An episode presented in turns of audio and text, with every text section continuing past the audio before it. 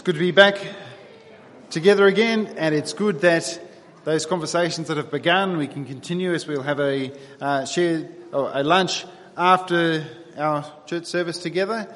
Um, we can do bring and share. Um, so if you if you've brought stuff and you share it, it's fine. Um, so we will return to the normal routine of bring and share lunches next month, um, where we bring things with the intent of laying it out and people help themselves to what they would like. And it's been a long time, I reckon. Maybe March last year would have been the last time we had one of those. So that'll be nice again. Okay, we're going to continue our series in the Gospel of Mark after a little detour last week. We're up to Mark chapter 8, verses 31 to 9, verse 1. I will say it now before you go away really disappointed. I actually don't speak about the content of 9, verse 1 this morning, but I will next week. So if you get to the end of the sermon and say, oh, he missed out that but he didn't say nothing, um, I will get there next week, I promise. Let's come before the Lord in prayer. Heavenly Father, it is a weighty thing to, to handle your word, to hear your word, because, Lord, it is you speaking to us. Lord, we pray that we might hear it as the very word of God and respond to it with awe and reverence and fear. That your words are the ones, the one who is almighty, the one who is our God the one who speaks of who you are, who speaks to the very core of who we are and our desperate need for you.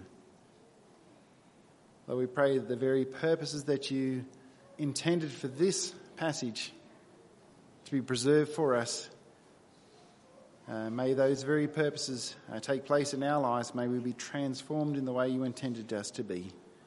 I ask in Jesus' name, amen. Okay, right here we have a lovely four bedroom, three bathroom, seven cars. Boys, Ian would love one with seven car shed.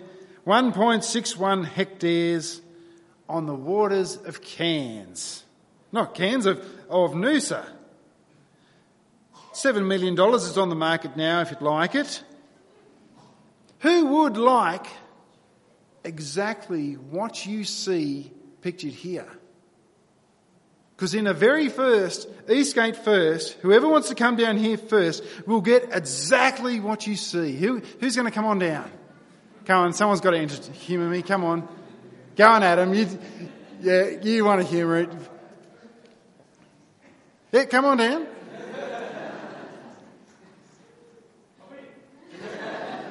Adam has received exactly what you see there.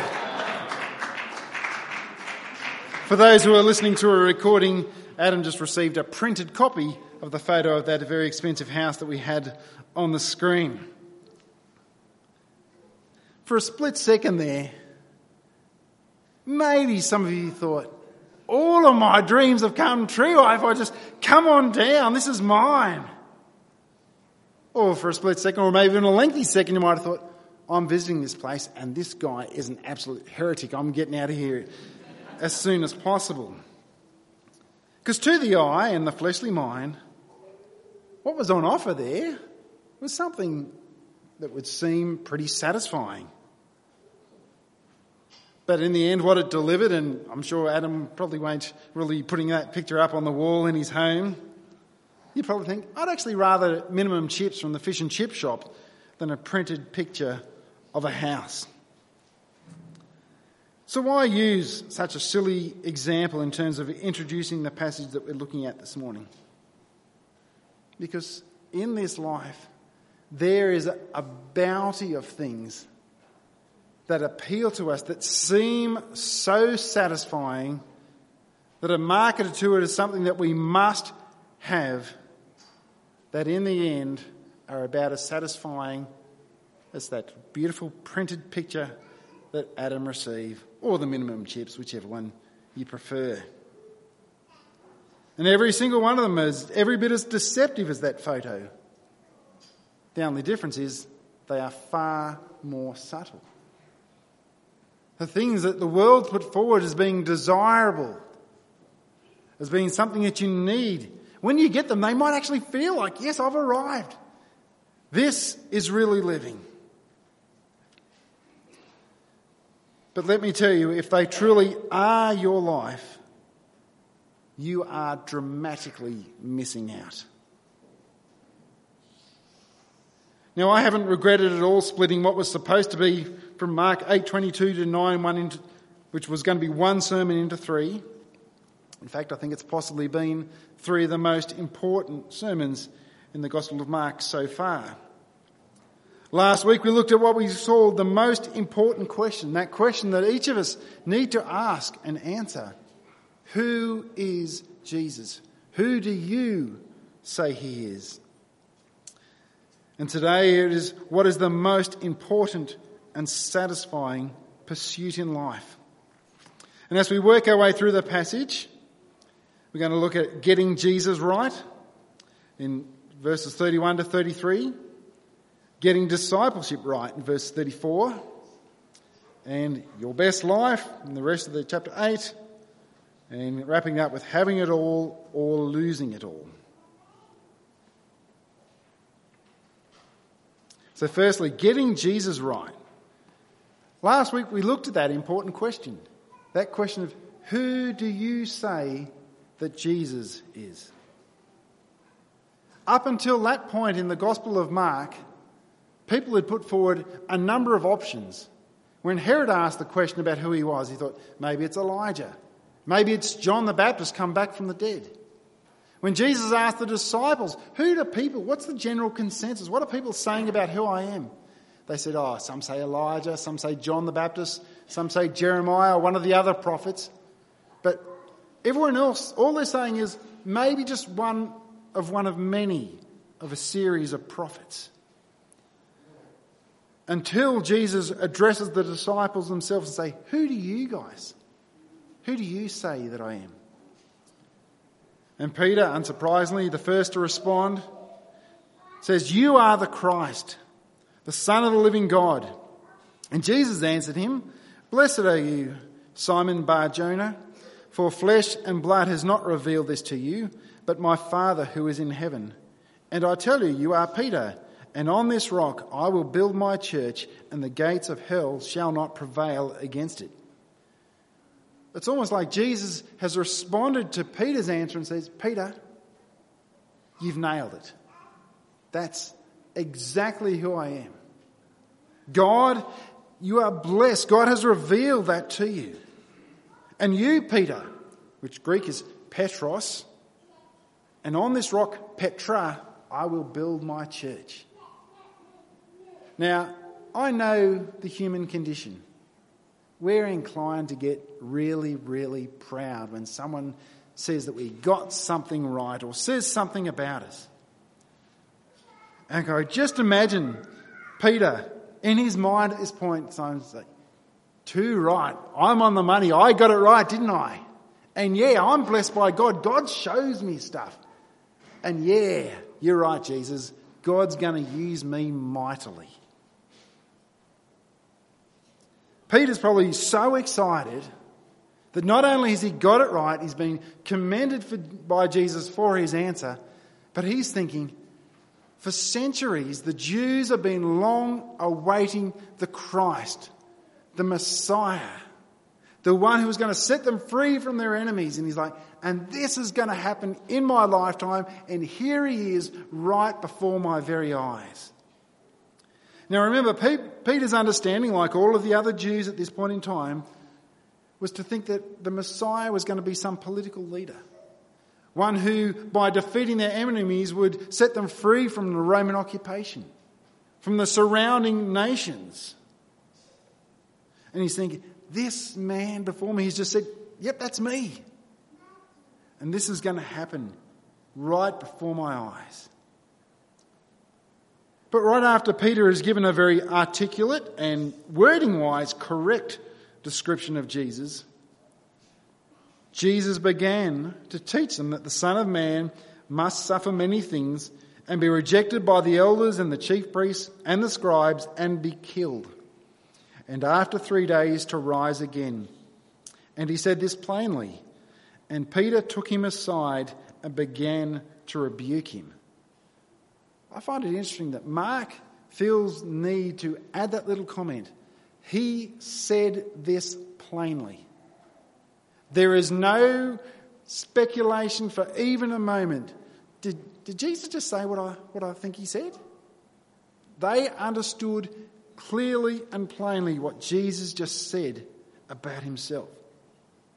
But for Peter, who has just had it affirmed that yes, this guy, he's the Messiah, he's the Christ, with a whole different picture of what that was going to look like, here's this Messiah speak and say that he must suffer many things, die and be raised on the third day.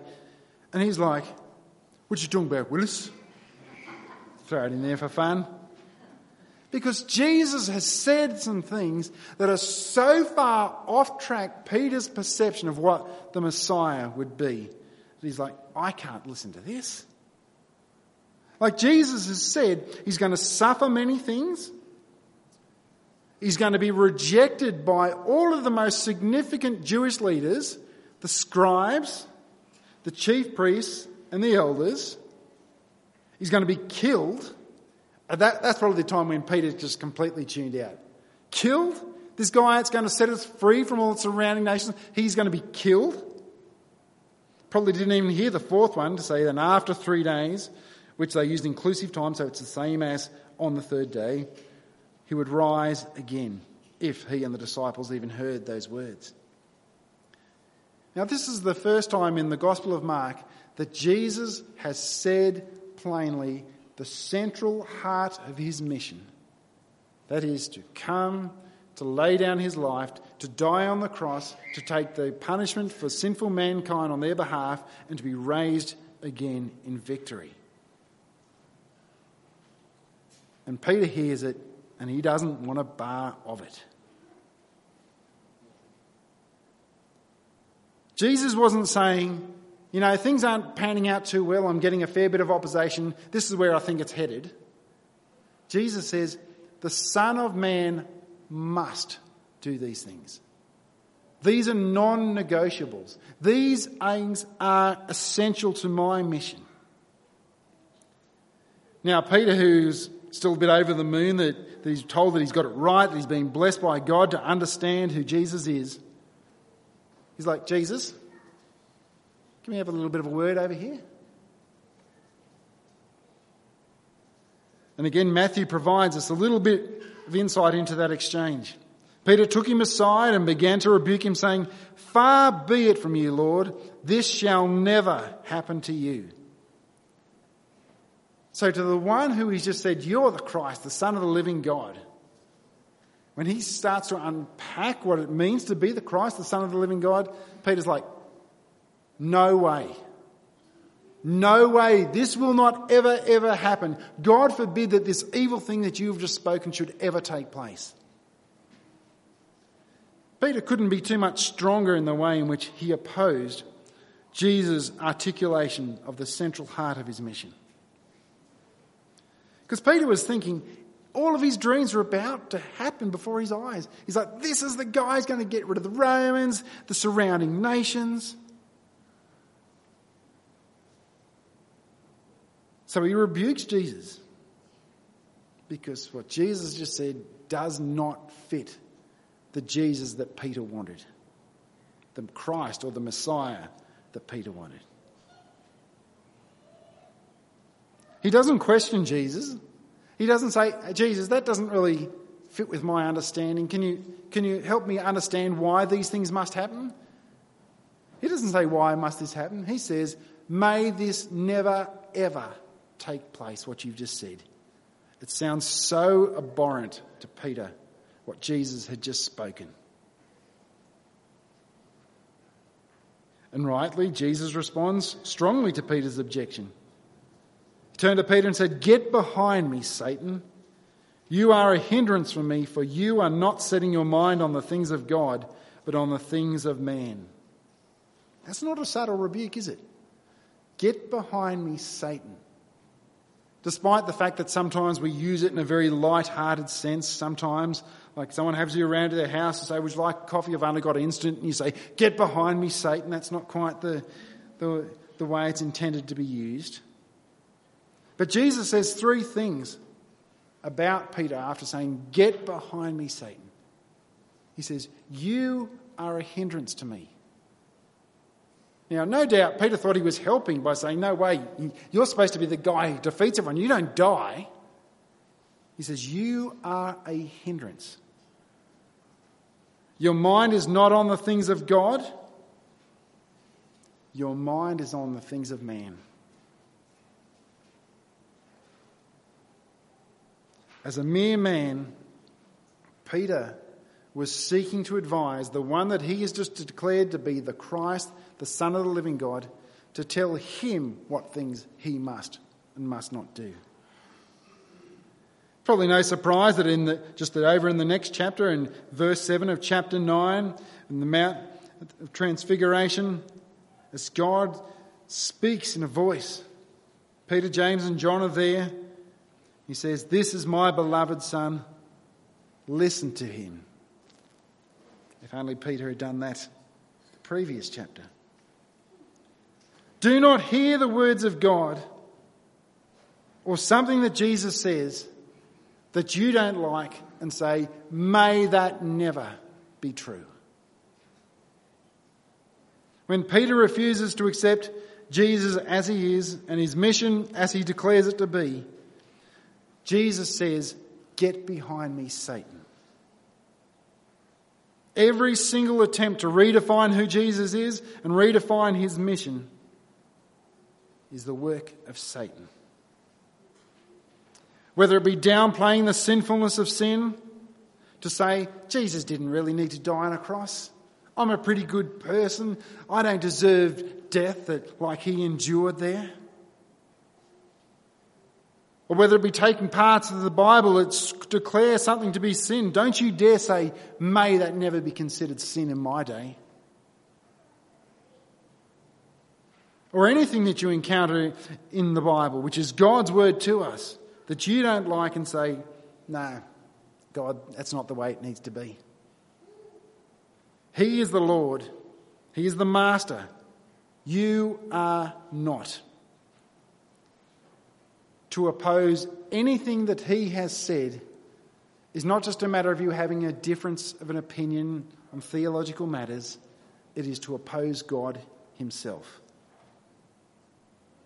We have to get Jesus right. We have to get Jesus right by believing that he is who he said he is.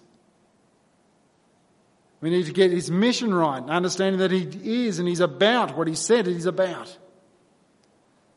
And we need to respond to him on the terms that he sets forth, not the ones that we would prefer to be the case. And if the disciples misunderstood his identity, then it's highly likely that they also misunderstood discipleship. Immediately after setting the record straight about Jesus' identity and his mission of a death and a resurrection, Jesus states plainly what it looks like to be a follower of him. And calling the crowd to him with the disciples, he said, If anyone would come after me, let him deny himself take up his cross and follow me. See, he's gathered in the crowd.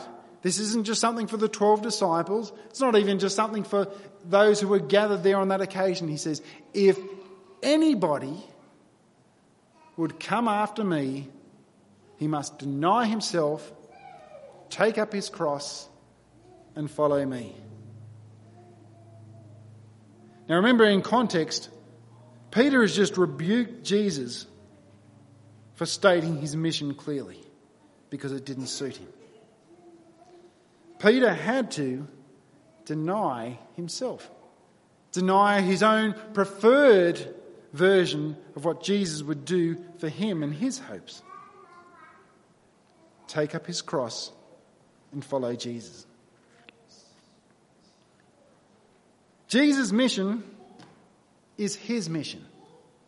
It's about him. Jesus' mission is not about what he can do for you, for you to get what you want to get ahead in this life. Following him means making him your first priority. That your first priority is what does he want? What would bring him glory? Discipleship is not about having a friend in high places to hopefully manipulate to get what you want. True disciples happily give up their own agenda, happily give up their own plans for the sake of embracing His better plan, His better agenda.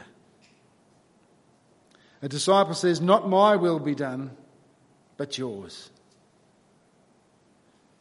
Jesus couldn't be clearer. Following Jesus is not about you getting ahead in life.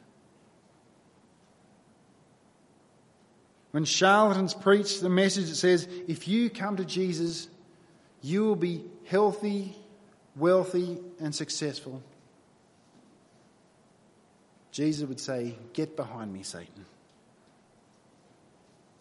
Jesus says, Anyone who would come after him must deny himself, not seek to get for himself. To deny himself and take up our cross. Now, I need to make a little note there. To deny yourself doesn't mean that you must have nothing in this life, that you must live in a cardboard box on the side of the road, that you must burn your TV, that you must not have anything nice in this life, you must have one pair of clothes and you just have to wear a paper bag on laundry day. You may, you may have convictions about what it means to deny yourself, and you should go with your conscience but it doesn't mean that you must not have anything in this life. But as he says, take up your cross and follow me, the people who heard that knew exactly the horrific thing he was saying. Because it was common in that world. You would walk around the streets and there would be along the sides of the street dead bodies hanging on crosses. You knew what it was about. It was about giving up of one's life but unlike those hanging on the crosses that they saw punished as criminals, it's not about having your life taken from you. It's about you willingly giving up your life. Just as Jesus did, he said in John chapter 10, Nobody takes my life from me. I lay it down and I have authority to take it back up again. We are called to take up our cross to lay down our goals, our desires, our intentions, to follow Him, that nothing might stand in the way. But as you hear all this talk, deny yourself, taking up your cross, you think, why would anyone want to follow Jesus? That, that doesn't sound really much fun at all. That sounds like you're missing out on anything good. Well, Jesus actually follows up by giving us four reasons why the best life comes from denying yourself and taking up your cross. You'll notice in verses 35 to 38, every single verse, depending on your translation, starts with the word for, as in piling up a group of arguments as to why it is important that we deny ourselves, take up our cross, and follow Him. The first of those, for whoever would save his life will lose it. But whoever loses his life for my sake and for the gospel will save it. Now, if you've got different translations, just so you know that the word translated life there can also mean soul, and even the ESV interchanges using the word between soul and life, so don't get confused if your wording in front of you is somewhat different. But just as Jesus had plainly laid out what anyone who would follow him must do, he now lays out plainly what it means to come after him, to follow him. Anyone who would try to save his life, to save his soul, who would seek their own will lose it, guaranteed. Or, in other words, to refuse to deny yourself, in other words, to live entirely for yourself, he says, you will lose your life. You will lose your soul. However, the reverse is also guaranteed to stop living for this life, to stop living for your worldly and earthly pursuits, to turn to Jesus, to live for Jesus, will save their soul. So, the first for reason if we live for this life, guaranteed loss. If we live for Christ, guaranteed saved. The second, for, what does it profit a man to gain the whole world and forfeit his soul? It's almost a bit of a financial question. What profit is it in to have absolutely everything this world could ever offer while forfeiting your own soul? Well, let me tell you the person who has absolutely every material blessing in this life, but who has not got Christ, has less than the person who has no material goods at all, but has Jesus. Why would you trade the most important and eternal for that which is temporal? Temporal both in value and in importance.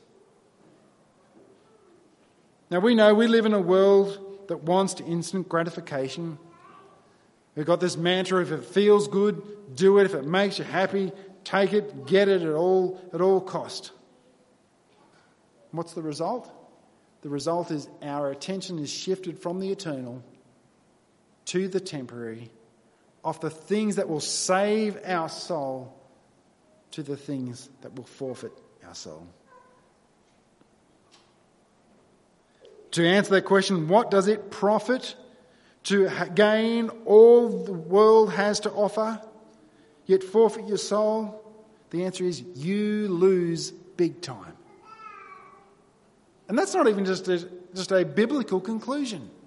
You look at any person who has got to the peak of riches and say, Are you happy with what you've got? Every single person I've heard interviewed and asked that question say they're not happy, they're lonely, and they're depressed.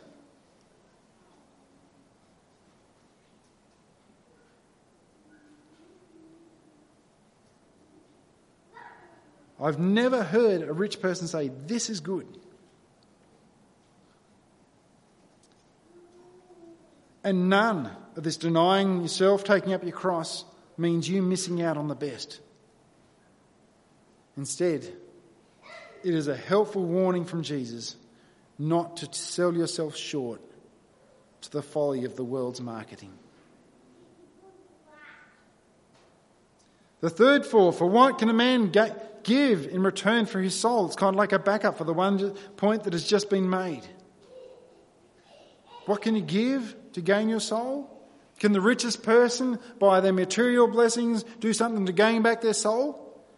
The answer is nothing you can give in return for your soul.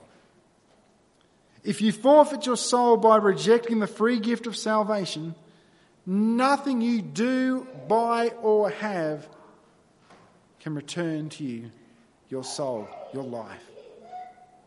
The only price that is acceptable is the price that Jesus Christ has paid his body, shed on the cross on our behalf, raised again in victory on the third day, paid in full.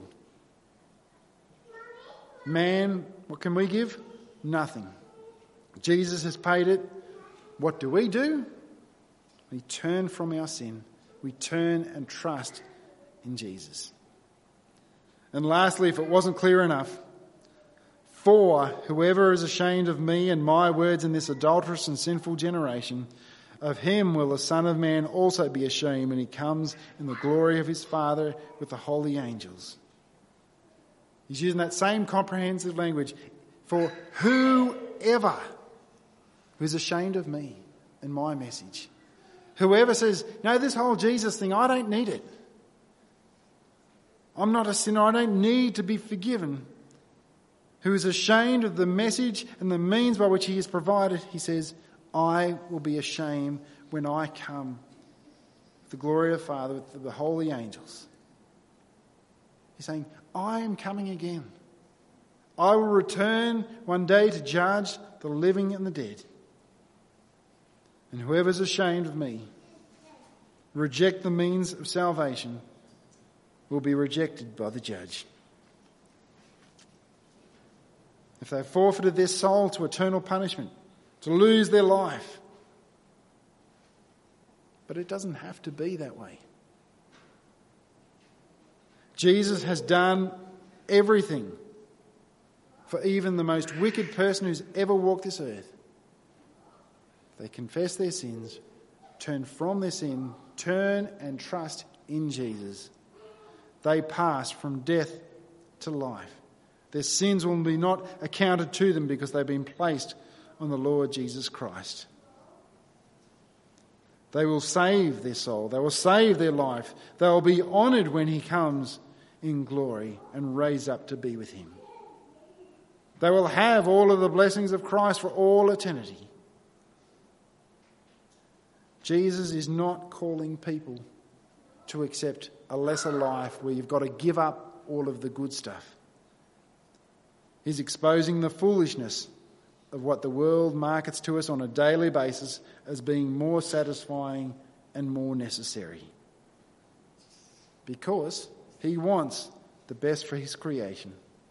He's provided the way, and it's a matter of having it all or losing it all. You don't need to try. The world will do everything it can to take your attention off things of eternity, of things that actually matter, and try and say, You need this. This is where happiness, joy, and satisfaction will come. It will tell you, Get as much as you can, as quick as you can, and as easy as you can. It's presented as the pinnacle of human life experience, and you will be bombarded from every single angle. But it's not the pinnacle of human life experience. In fact, the very maker and sustainer of human life says those things, if that is your life, you are forfeiting your very soul. You are forfeiting your life. It's not just the rich who see that futility. Every rich person I've ever heard interview say they want more, they're lonely, they're depressed. In other words, they say, I've seen the foolishness of what the world tells me is going to be satisfying, but sadly haven't found the very thing for which they were made. We're told in Colossians that all things were created by Jesus and for Jesus, in whom are all things. You and I were created by Jesus for Jesus. To enjoy Him, to enjoy His blessings, to be everything that we were made to be. But mankind forfeited that in sin, saying, I want to do what I want to do. I want to be the king who calls the shots. I want to have what I want to have. I think I know better. God could have said the old expression, You've made your bed, now sleep in it. But by nature, our God is gracious and merciful. Jesus came into this world to the very people who had acted in hostility towards him to lay down his life to bear their punishment to bring sinners to God, to reconcile them to God. Yes, he calls us to deny ourselves. Yes, he calls us to take up our cross. But effectively, he's calling us to deny trash in order to take up his treasures.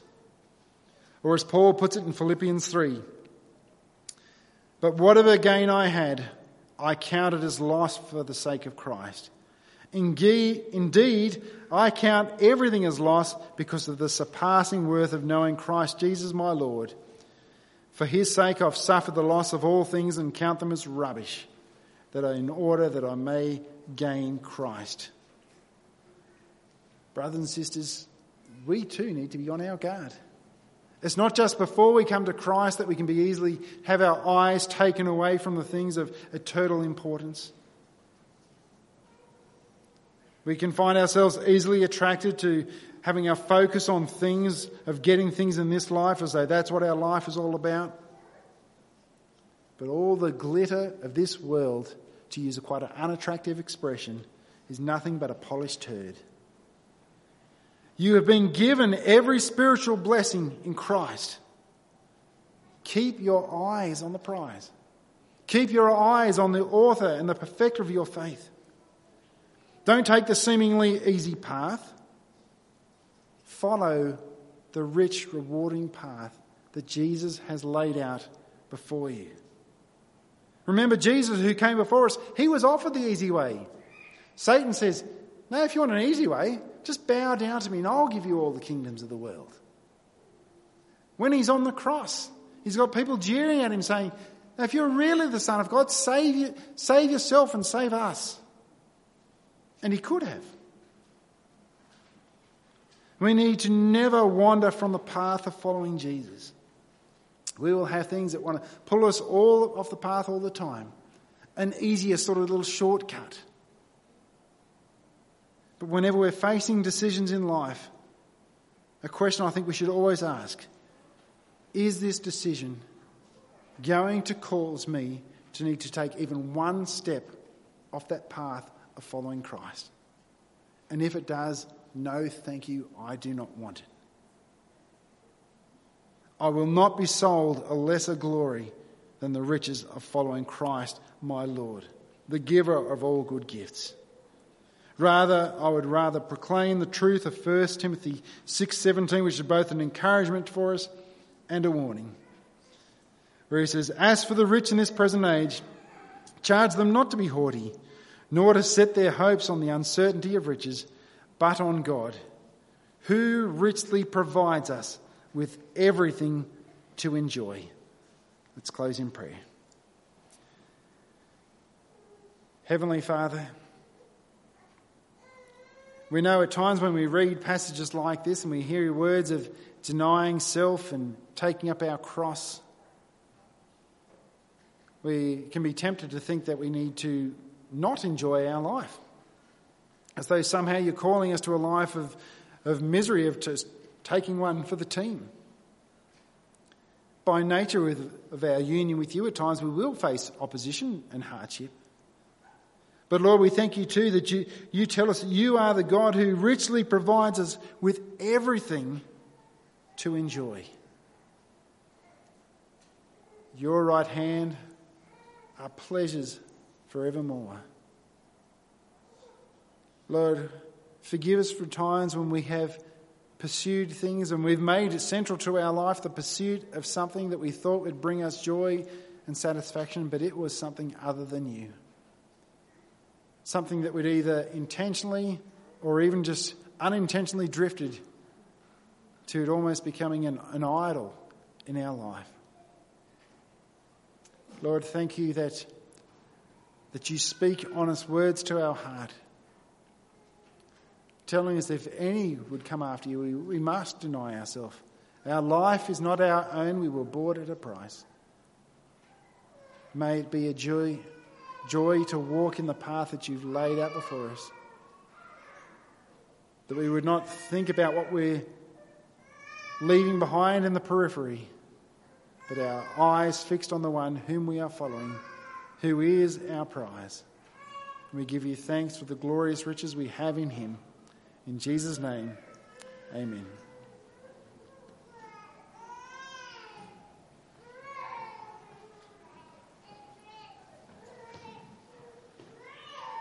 Let us now stand and sing uh, in response um, to these words.